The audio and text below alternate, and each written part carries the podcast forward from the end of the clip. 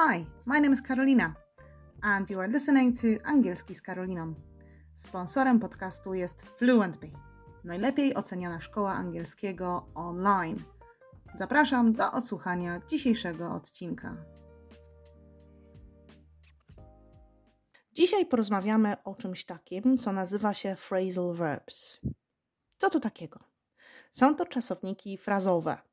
Frazowe, ponieważ łączą się z przyimkami, tego typu słowami jak malutkimi, drobnymi słowami jak up, down, on, in, over, after i tak dalej, i tak dalej. I dlatego, że ten czasownik łączy się z tym przyimkiem, zmienia on kompletnie znaczenie i zyskuje um, nowe znaczenie. Więc trzeba zwrócić uwagę na kontekst, e, w jakim jest te, e, ten czasownik zastosowany. Cza często również bywa tak, że mają one więcej niż jedno zastosowanie, e, więc najlepiej jest uczyć się tych czasowników w zdaniach. To wtedy wiemy dokładnie, kiedy ich użyć. Natomiast do czego nam to w ogóle potrzebne? Do tego, żeby porozmawiać sobie z native speakerami, którzy uwielbiają ich, absolutnie uwielbiają ich używać, więc przydają się w mowie potocznej na każdym kroku. Przyjrzyjmy się pierwszemu. Bardzo prosto zaczniemy. Turn on. Podam Państwu zdanie. Please turn on the TV. We are playing against the Japan football team. Turn on the TV. Co to może oznaczać? Włączyć, znaleźć, włączyć, włączyć telewizję. Dokładnie. To jak będzie wyłączyć? Co jest um, przeciwieństwem słowa on? Off. Więc wsadzimy sobie off i mówimy turn off the TV. Na przykład, please turn off the TV. I have to go to bed. To inny czasownik. Give up. Give up. I need to give up smoking. Czy to znaczy, że zaczynam palić, czy że rzucam palenie? Give up smoking. Rzucam palenie. Generalnie give up oznacza przestać coś robić. Um, może tutaj być I give up smoking, I give up drinking, I give up cokolwiek by to miało nie być. Eating sweets, jeżeli chodzi o mnie. ok. A jak teraz zaprzeczyć, powiedzieć nie poddawaj się na przykład? Don't give up a nigdy się nie poddawaj? Never give up. Nie dajemy tutaj don't, ponieważ never już jest zaprzeczeniem. A ok, już jest negatywne, więc nie, nie używamy podwójnego przeczenia. A, zobaczmy inny czasownik. Get on with. Get on with. I get on with my sister very well. I get on with my sister very well. Czyli jakie mam z nią e, relacje? Dobre czy złe? Get on with my sister very well.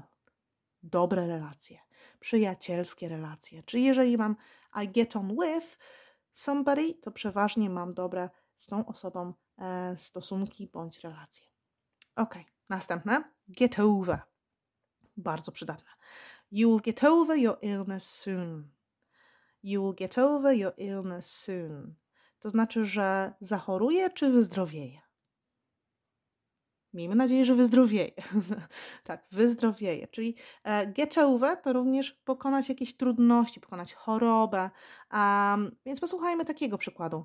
She needs time to get over the breakup. She needs time to get over the breakup. Czyli potrzebuje czasu, aby. Breakup co oznacza? Rozstanie z kimś.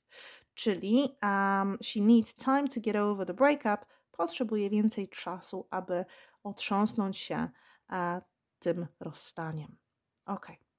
Nieco inny czasownik. Look after. Jane is looking after the children. Jane is looking after the children. Czyli e, ma dzieci, czy opiekuje się dziećmi? Czy patrzy na dzieci? Opiekuje się dziećmi, czy patrzy na dzieci? Look after opiekować się, zajmować się. Możemy też powiedzieć coś takiego. Will you look after my plants while I...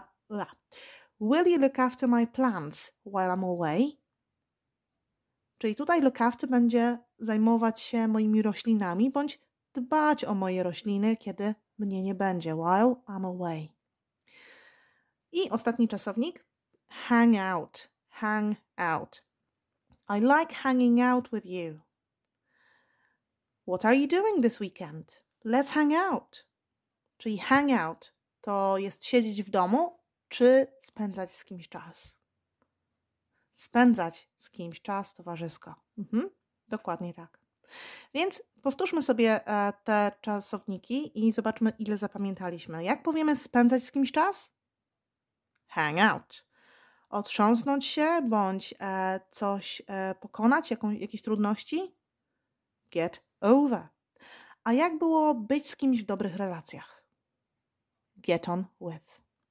Czasowników frazalnych jest całe mnóstwo w języku angielskim i najlepiej jest się uczyć ich małymi kroczkami, powolutku, w małych dawkach, najlepiej w zdaniach, a potem od razu starać się ich używać w praktyce. W ten sposób na, na pewno Państwo um, nabiorą praktyki i pewności siebie, jak ich używać, i na pewno zapadną Państwu je pamięć.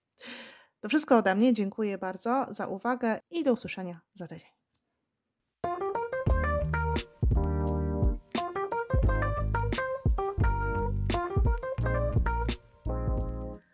Hi, my name is Karolina and you are listening to Angielski z Karoliną. Sponsorem podcastu jest FluentBee, najlepiej oceniana szkoła angielskiego online –